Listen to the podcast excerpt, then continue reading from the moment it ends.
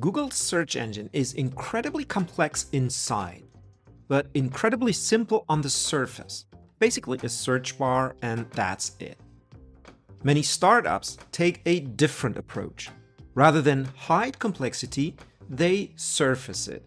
They want us to appreciate the complexity, to see the brilliance of their solution.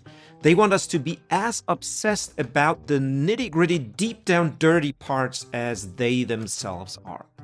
They want us to get it, to get their brilliance.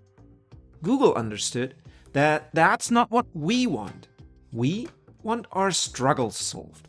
We are happy to trust you in being the expert so that we don't have to. We don't want to become an expert in your field because we have our own passion that we're the expert in. We just want a solution. The simpler, the better. The irony is that that's what we recognize as being brilliant.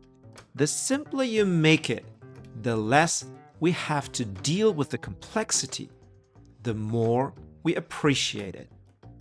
And by the way, that's why the I'm feeling lucky button is still present on Google's homepage. So, how can you make it simpler on the surface? Keep lighting the path.